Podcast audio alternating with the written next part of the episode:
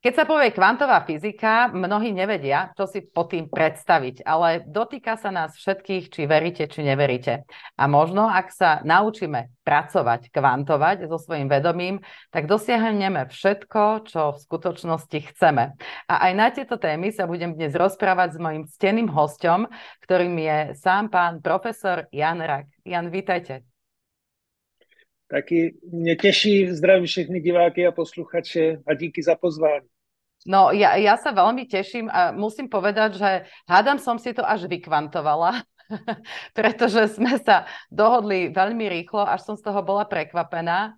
A Jan, predtým, než začneme teda tú našu tému, ktorú chcem, a to je hlavne také tá kvantová fyzika v praxi, viete, lebo znie to veľmi tak akože učenie. Vlastne aj vy ste veľmi učený človek a naozaj ste si prešli mnohými vecami vo svojom živote, ale mňa fascinuje to, ako si to človek vie uviesť do života, respektíve možno, že najprv tomu musí nejakým spôsobom uveriť. Ale než začneme, tak ja by som vás aspoň v krátkosti chcela predstaviť divákom od, podcastu Odznova a posluchačom podcastu Odznova, pretože možno nie všetci vás poznajú, aj keď si to nemyslím, pretože v poslednej dobe ste robili dosť veľa rozhovorov, v ktorých vás bolo možné zachytiť. Takže vy ste v podstate pôsobili dlhé roky v CERNe, na najväčšom urýchľovači častíc na svete. V New Yorku ste pracovali na novom urýchľovači a experimente Phoenix.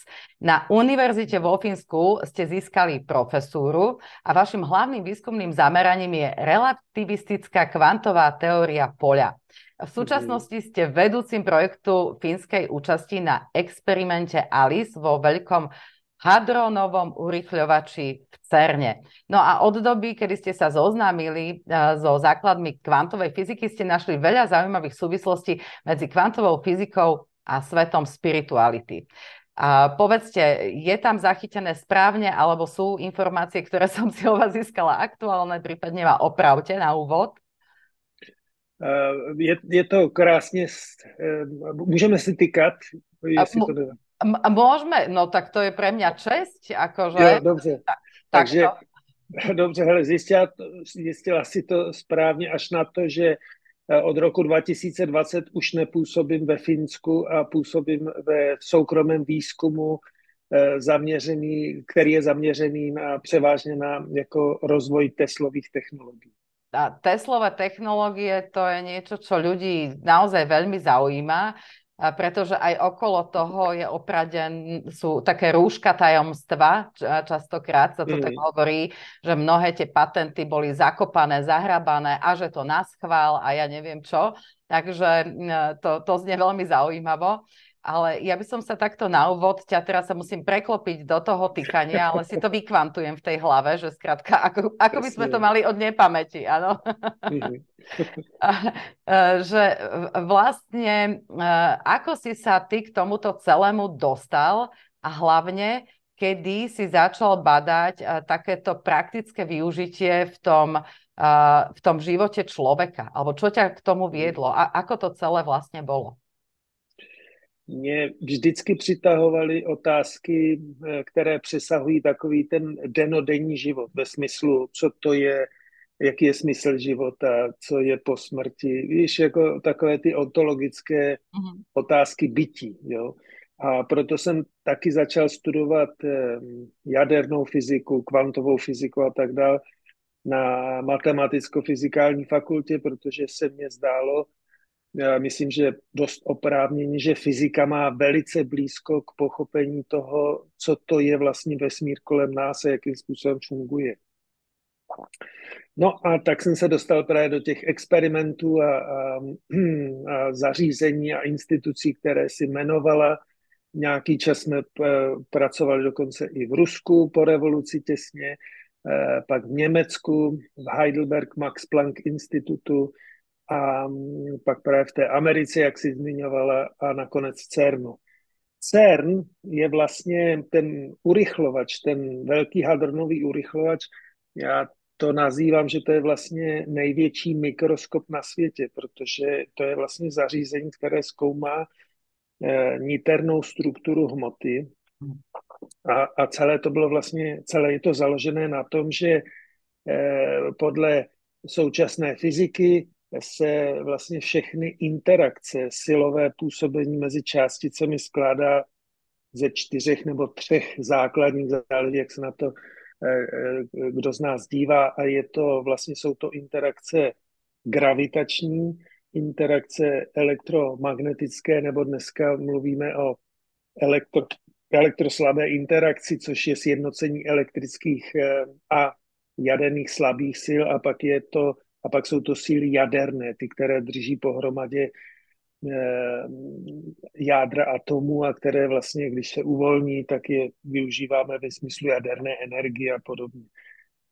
No a, a před nějakou dobou jsem si čím dál tím víc začínal uvědomovat, že existuje ještě eh, něco za tím jako fyzikálním zkoumáním vesmíru, a, a k tomu mě právě přivedla hlavně eh, kvantová fyzika, kterou miluju a studoval jsem eh, mnoho let, protože to je základ i té jaderné fyziky. Jo?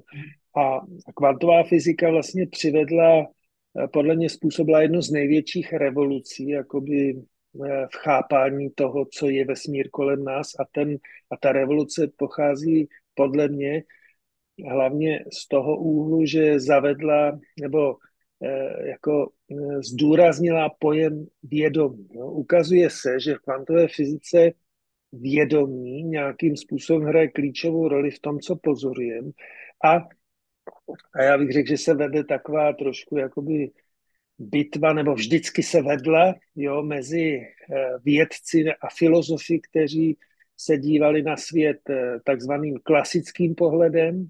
Ten klasický pohled, to znamená, že já žiju v nějakém vesmíru, jehož jsem součástí, ten vesmír nějakým způsobem pozoruji, já jako pozorovatel, ale to, co se děje v tom vesmíru, je na tom aktu pozorování, na tom, jestli to pozoruju nebo ne, nezávislý. To, já bych to shrnul jednoduše do té Descartovy filozofické otázky, jestli existuje měsíc, když, se na něj, když ho nikdo nepozoruje. Jo?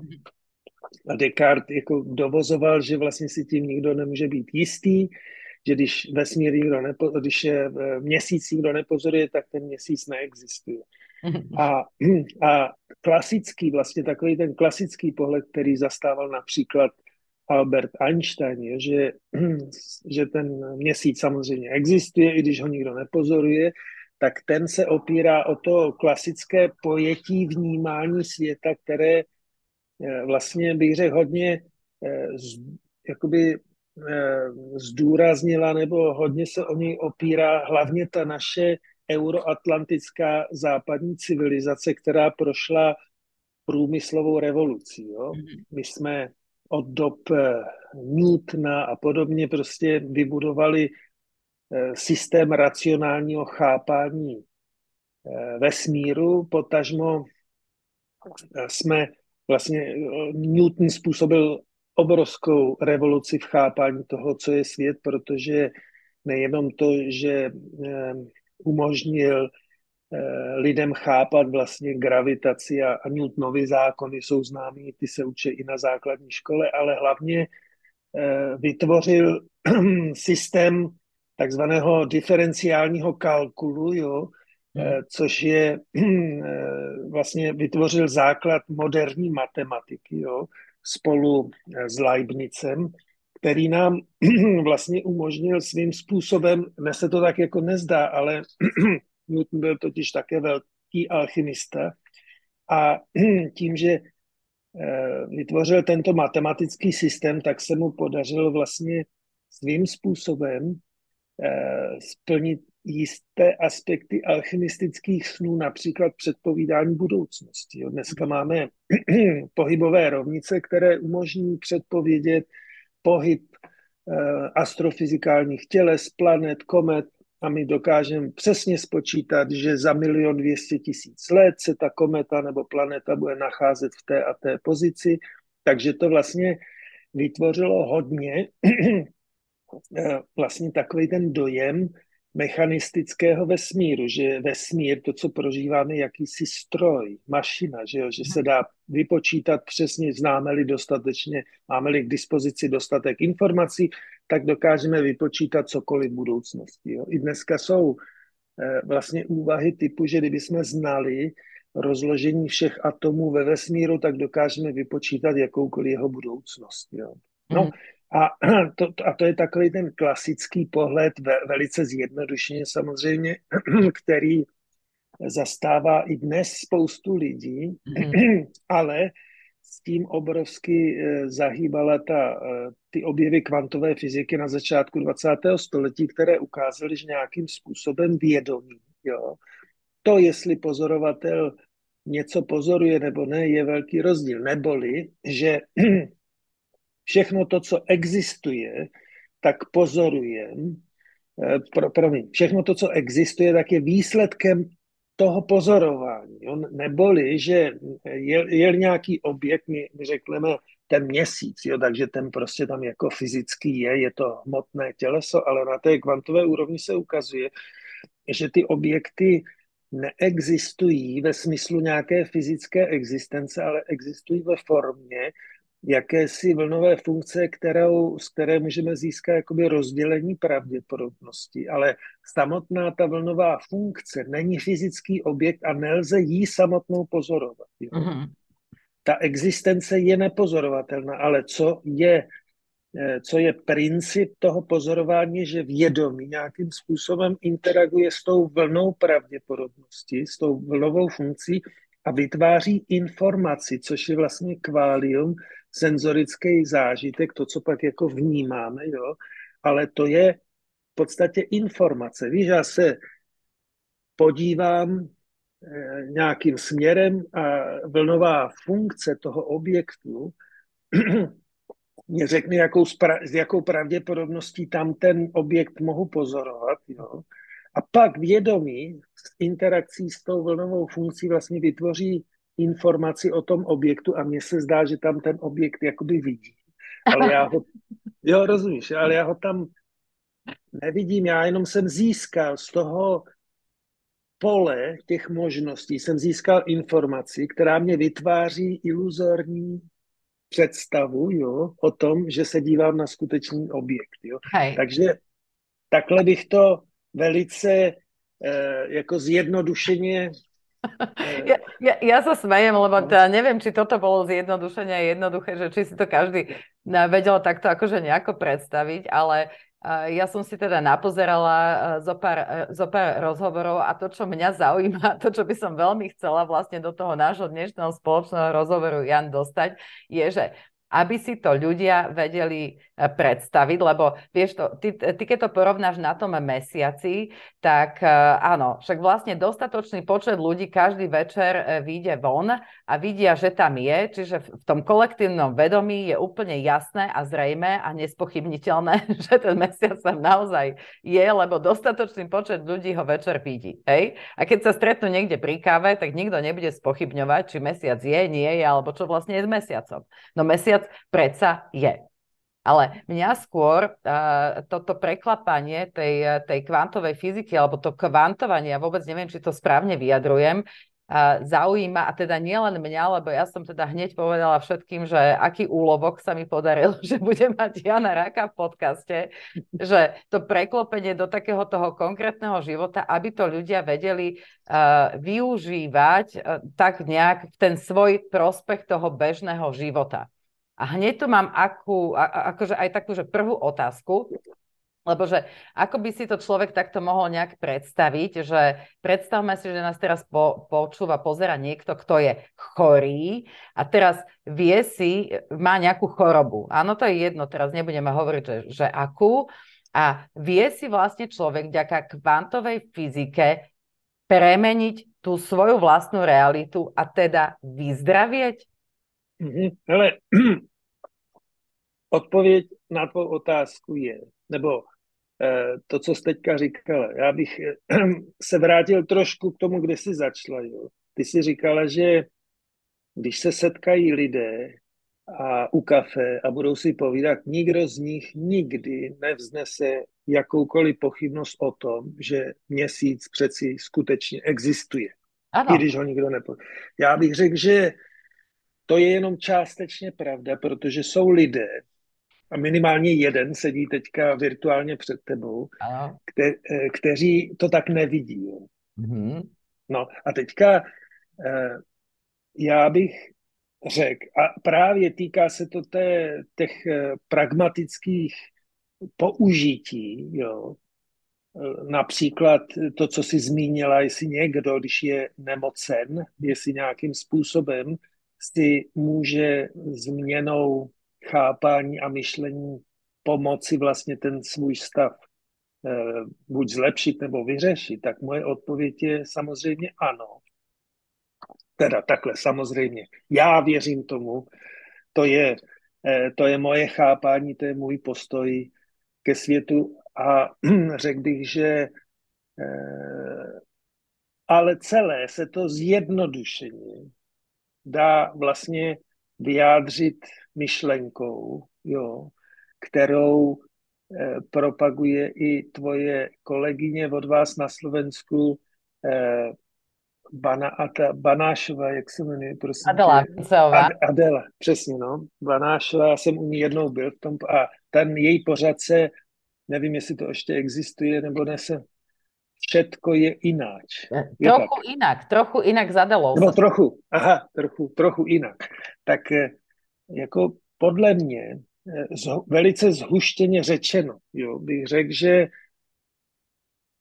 když že jakmile si člověk dokáže, jakmile v sobě dokáže najít vnitřní svobodu a připustit, jo, že věci mohou být jinak, než to, jak čemu celý život věří, jak se mu říká ve sdělovacích prostředcích, jak se mu říká doma v rodině, to, čemu věří všichni jeho přátelé, jo, tak v okamžiku, kdy tohle to připustí, tak objeví nové aspekty bytí, jo, které se opírají, podle mého názoru, které se dají opřít o nejmodernější vědecké poznatky i, i o nejmodernější vědecké poznatky, ale současně i o desetitisíc let staré filozofie, které říkají, jo, stejně jako kvantová fyzika, že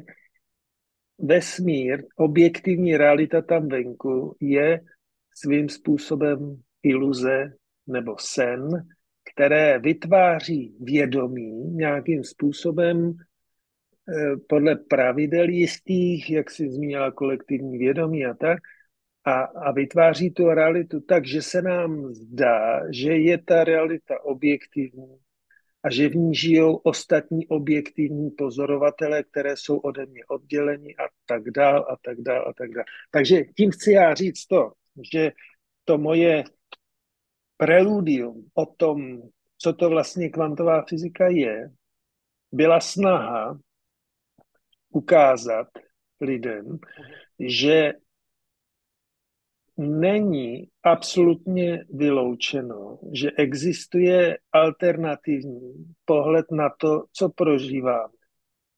Na, ve smyslu toho klasického objektivismu, že prostě vesmír, že, že měsíc prostě je, i když se na něj nikdo nedívá. Že když doktor vysloví diagnózu iks ypsilon, takže její následky té diagnózy jsou objektivní a nelze s tím nic dělat a je třeba jenom jako putovat tou cestou, kterou jako tím a následovat ten osud, který vyřkl ten doktor a podobně. Jo? To je, to je podle mě, já nevím, jestli to říkám dost srozumitelně, ale vlastně jedná se o zásadní přehodnot. Víš to, jestli, hele, je to, je spousta lidí, já bych řekl, možná asi většina, asi určitě asi většina, která je, dejme tomu, naprosto spokojená s tím, jakým způsobem svět kolem sebe vnímá, jo, a, a, a nemá potřebu se zabývat otázkami života a smrti a co to je vědomí a, a jsou spokojení prostě, jak to je, mají svoje mají svoje priority, rozumíš, a ty prostě nic takového nikdy zajímat nebude, jo. A to je v pořádku, já je plně respektuju, já jenom mluvím za svoji jakoby komunitu lidí, kteří se snaží najít pravdu, která je možná trošku schovaná, někde hloubš, a odmítám přijímat pravdu těch ostatních lidí jenom proto, že mají nějakou jakoby autoritu k tomu, aby mi sdělovali, co je pravda. Víš, to je, já to, to co teďka říkám, se ti zdá možná jako, od, že to nesouvisí s tím tématem, které, které ty si jako Nie, uvedla. Ono, ono, to, ono to souvisí. Ale... ale souvisí to ohromně právě, no, protože v okamžiku, kdy přijímáš do svého života pravdy a, a věříš jim jenom proto, že mi to někdo řekl, že to tak je, nebo že to tak všichni, že většina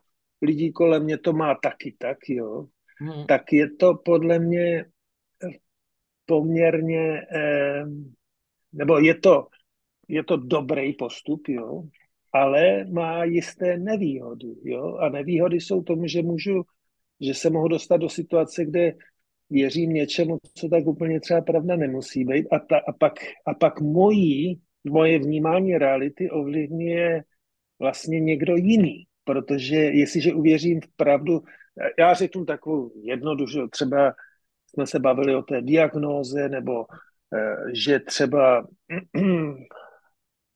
rozumíš, že vesmír vzniknul před třináct celá osm miliardami let. To je prostě pravda, kterou mi sděluje někdo zvenku, já si to ověřit nemohu, že jo?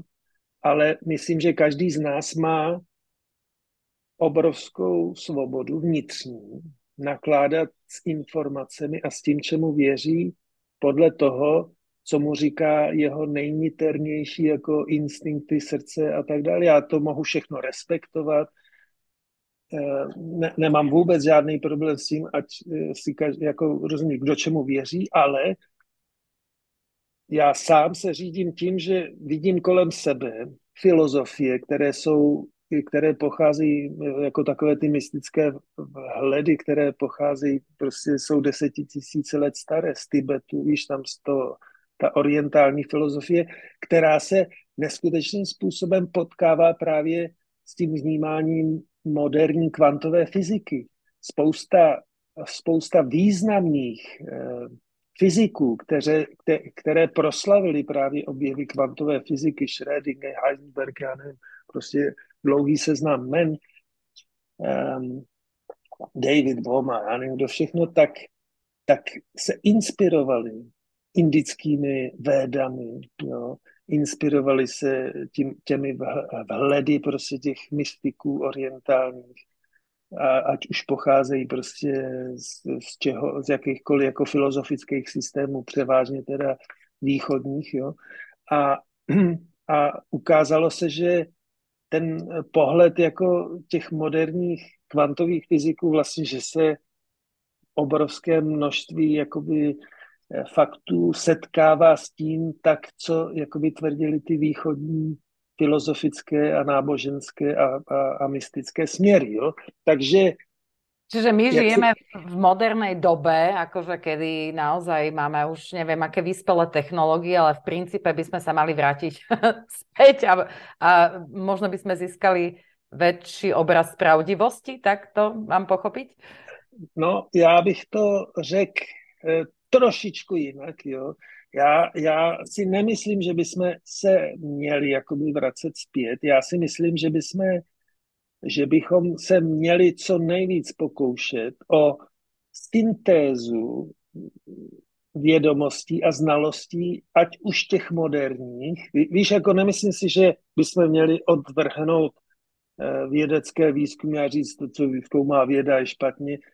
A nebo stejně tak, jako vlastně dneska věda má často tendence odbr- odvrhovat právě to, co pochází jako z těch starodávných, víš, jako, že to je nevědecký e, ve smyslu, když si vem jak, cokoliv v lékařství, nebo e, já nevím, bylinkáři, víš, jako, ano. cokoliv z toho homeopatinu, já nevím, co pochází jako z dávných dob, se považuje vlastně za dávno překonané a nevědecké a podobně, tak já si myslím, že jako vyrostla jistá bariéra, taková jakoby buď tak, anebo tak, víš, jako mm-hmm. to, to si, a když to, já jsem celý život vždycky se snažil a přitahuje mě právě ta syntéza, víš, jako tak...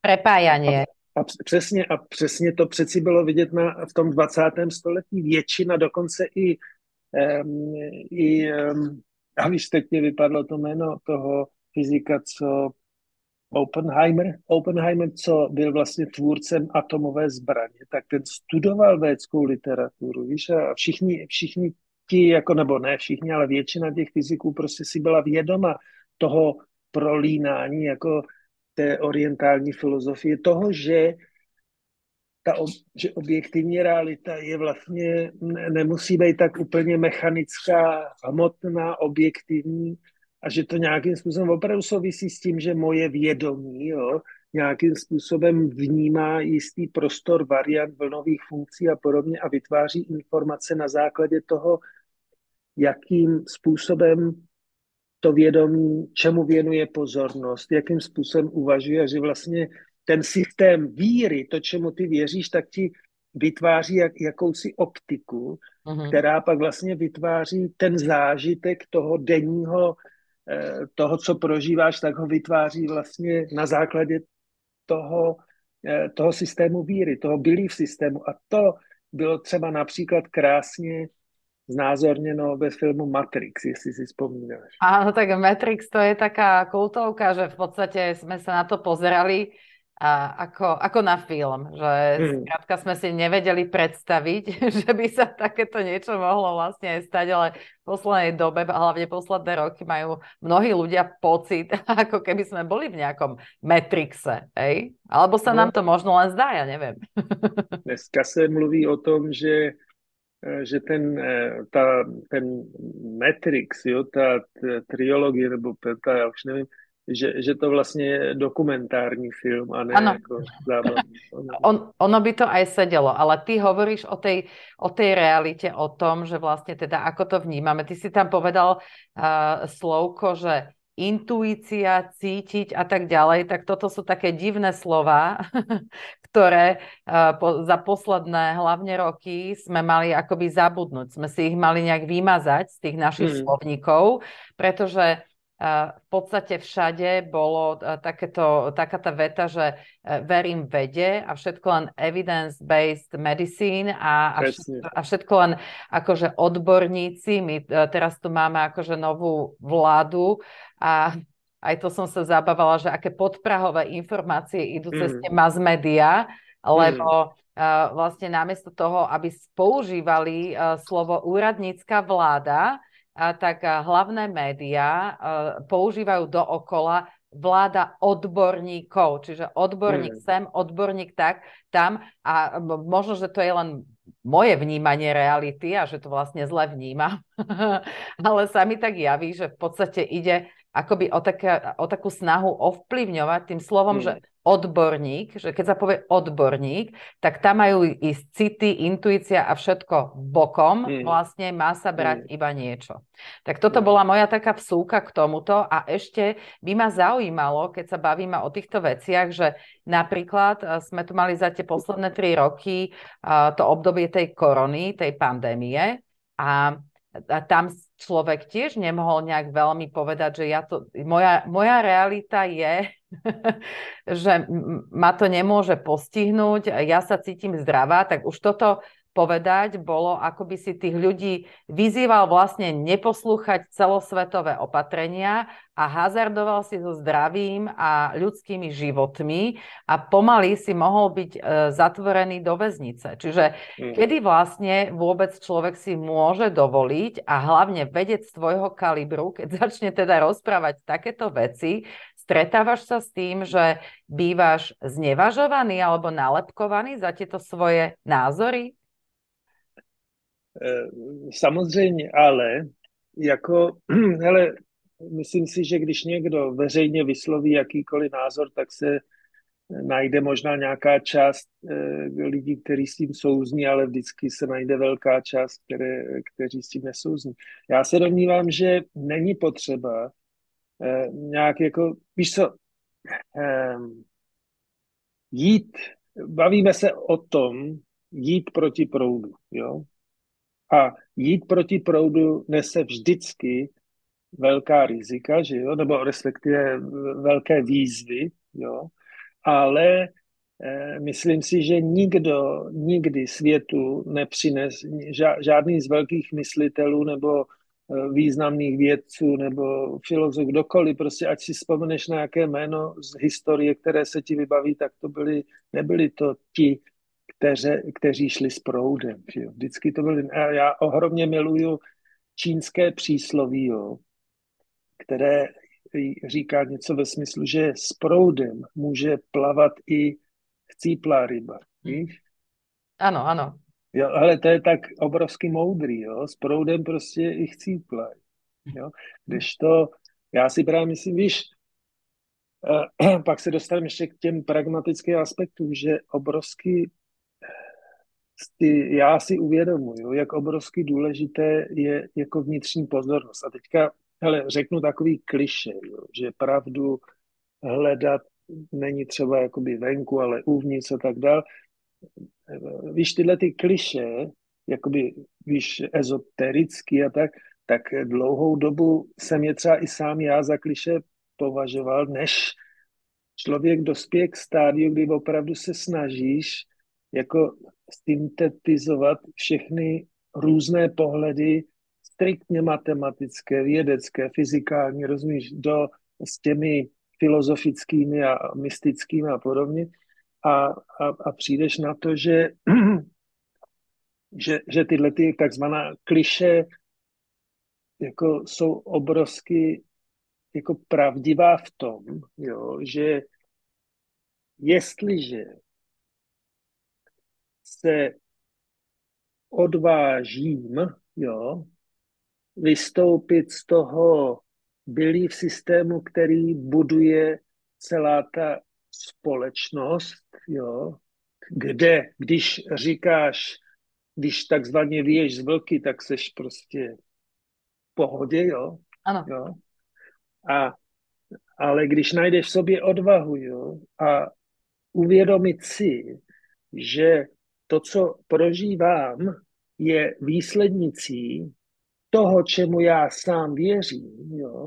A že to, co je tam venku, je jenom zrcadlení, jistým způsobem zrcadlení mého nitra, jo? Že celou dobu se vlastně dívám sám dovnitř, do sebe a ne ven. Víš, jak alchymisti vždycky říkali, že jak nahoře, tak dole, jak venku, tak vevnitř, že to, co se mně zdá, že pozoruju tam venku, není venku, je to uvnitř mě, jo? Mm-hmm.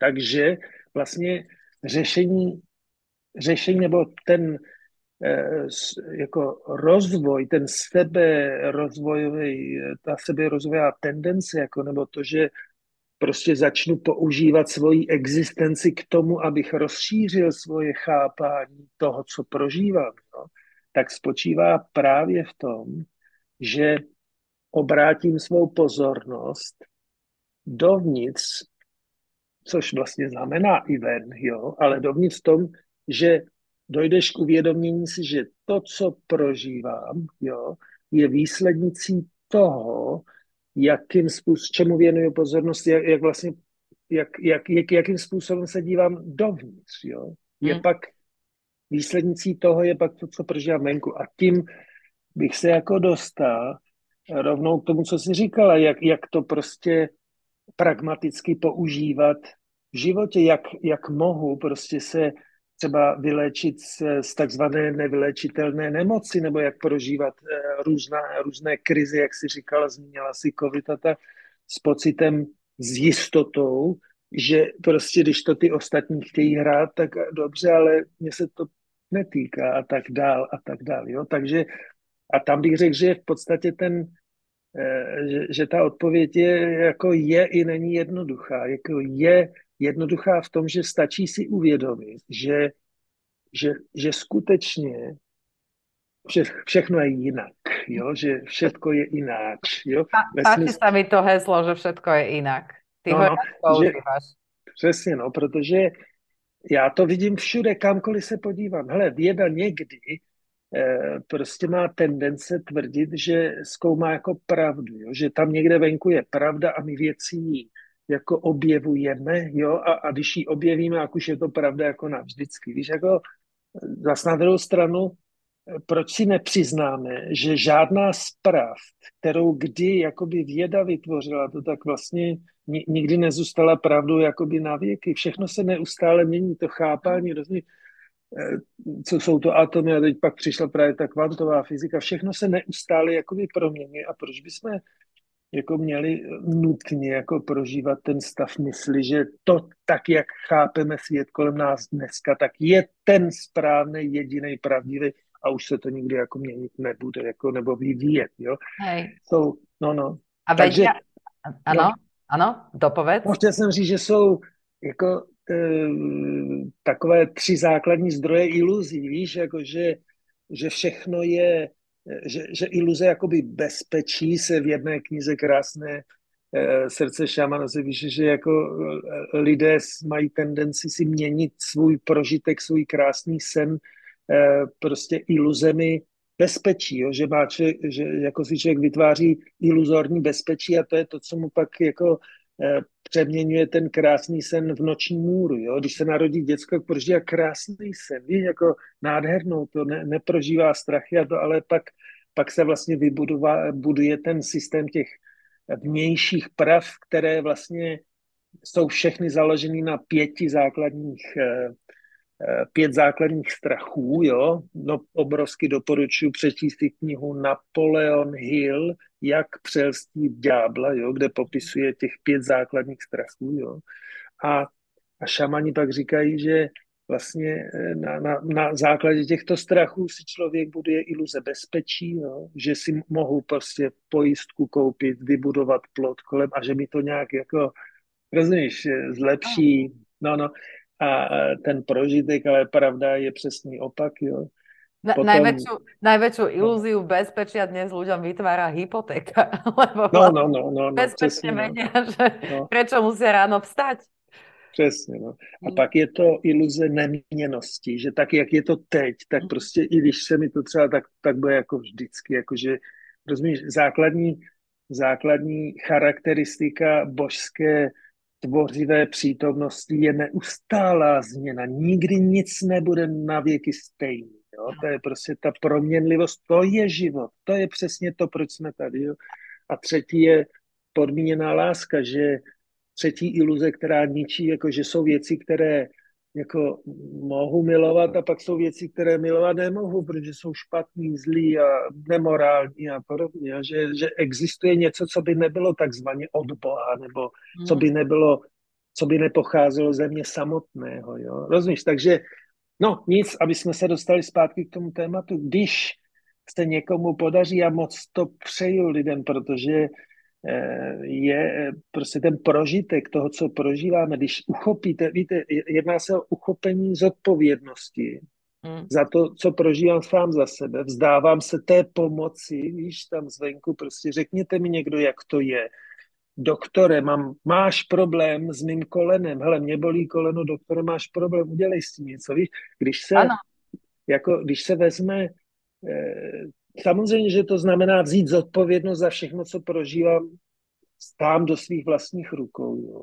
Neříkám, že to je úplně eh, triviální, že je to jednoduchý, eh, chá, eh, jako vyžaduje to jistou práci a podobně, ale když se to jako daří, nikdy se to nepodaří úplně, ale když se daří jímat tu zodpovědnost do svých vlastních rukou, tak se vlastně ten prožitek toho, prožitku, to, toho, co žijete, se mění po, jako z té pozice oběti, mm-hmm. jo, do, a stáváte se vlastně tvůrcem toho, co prožíváte. Jo. A to bych každému obrovsky přál, protože pak nejste obětí toho, že doktor vysknul diagnózu. Rozumím.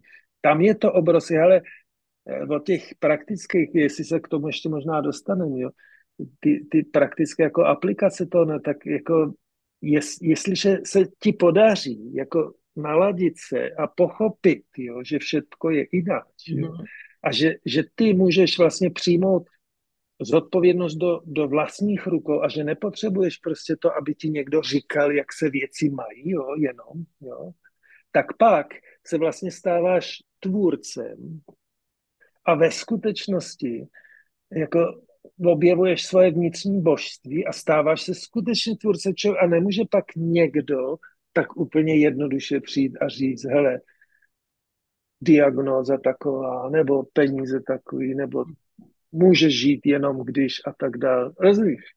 Jako... No, no toto, toto je veľmi zložité a dokonca, keď sa budeme, alebo keď sa rozprávame o chorobách a diagnózach, tak niekto by mohol povedať, že no dobrá, teraz sa ľudia na základe tohto vášho rozhovoru, čo vy dvaja sa tu rozprávate, rozhodnú, že sa prestanú liečiť a, a niekto kvôli tomu zomrie. Hej, že skrátka, naozaj toto neodporúčam, že vy si tu, vážení naši milí diváci, pozriete tento náš rozhovor a bez nejakého zisťovania si ďalších súvislostí, skrátka, len tak niečo odmietnete. No, ale jasne, no, hele, ja sem, ne, nepodsouvejme si sami. Ano. Ani jednou tady nezaznělo něco o tom, že by někdo se měl přestat léčit. To takový... Hej, hej, ja, ja to jasne, rád, dobře. Že rád, no, máš, rád to takto... Ja, ja ti rozumiem, máš pravdu, ale... Máš pravdu, poď, fyzikom, no. no, máš pravdu, poďme to zdôrazniť, aby tá, aby tá mílka náhodou nevznikla. Jako skutečne se v žádném případě nejedná o, o radu někomu, aby něco přestal se léčit, nebo aby, aby, aby teďka na základě toho ztratil důvěru v odpojí z inklúzie. To, to vôbec ne, to vôbec, prosím vás, v žiadnym prípade z tohoto rozhovoru bych nerad, aby si vzal nikdo jinou radu, než to, že je možné se začít dívat na svět trochu jinak než, a o to přeci ne, ten, ten rozvoj je o tom, že se začnu dívat na, na věci a možná se ptát i na pravdy, kterým jsem celý život věřil, považoval je za jisté, neměné, jako že ten měsíc tam prostě je, když se nikdo nedívá. A, a pojďme o tom jenom uvažovat. Možná tím uvažováním a konfrontací toho, čemu věřím, s tím, s těmi třeba novými myšlenkami, které sdílíme prostě právě v takovýchto kruzích jakoby s lidmi, které na nějaké cestě jdou, tak možná to někoho z nás může částečně malinko někam posunout jenom a začít třeba o některých věcech uvažovat trochu jinak a pak se pojďme, eh, pojďme sledovat sami sebe, kam, kam taková změna chápání třeba může výjít. Ale, ale vůbec to není o tom, aby Ne, ne, nejsem, jakoby bych řekl, jsem rebel, jo, jsem, jsem jako heretik, ale ne, ne, rozhodně nejsem jakoby revolucionář ve smyslu, abych říkal, pojďme prostě zbořit a, a pálit a ničit, jako to rozhodně ne. Já a. říkám, pojďme, pojďme si dovolit syntetizovat nebo, nebo prostě jako pokoušet se dívat na to, co prožíváme, a připustit i pohledy, které nejsou třeba dneska jakoby populární nebo komfortní, nebo neprezentují se v médiích, v mainstreamových médiích, jo, že existují i různé jiné pohledy, tak pojďme je nelejblovat jako šarlatánské a já nevím co všechno, dávat bludný balony, poj, pojďme jenom od nich jako diskutovat otevřeně, s láskou, s otevřeným srdcem, který z pohledu na svět mi přináší lepší možnost prožívat ten svět, to, co prožívám. Co, jako, jsou to ty strachy, jestli se mám bát, prostě, jak říkáš, krize, koronavirus, energetika, co, anebo prostě se mohu dívat na to, já jsem tvůrcem toho, co prožívám a tak se to budu pokoušet prožívat víc a víc beze strachu, protože vím, že jsou to myšlenkové konstrukty, které do mě implementoval někdo jiný. Priatelia, tu naše rozprávanie s profesorom Janom Rakom nekončí, keďže záznam trval vyššie hodiny. Rozhodla som sa, že rozdelím tento rozhovor na dve epizódy. Už čoskoro sa môžete tešiť na tú ďalšiu. Dúfam, že tú dnešnú ste si vychutnali. Zároveň chcem poďakovať všetkým vám, ktorí podporujete podcast odznova aj finančne. A ako sa to dá urobiť a ako sa môžete pridať, vždy dávam informáciu pod video. Verím, že vám táto epizóda priniesla veľa osohu a keď sa vám páčila, neváhajte a pošlite informáciu o tejto epizóde ďalej. Želám krásne dni.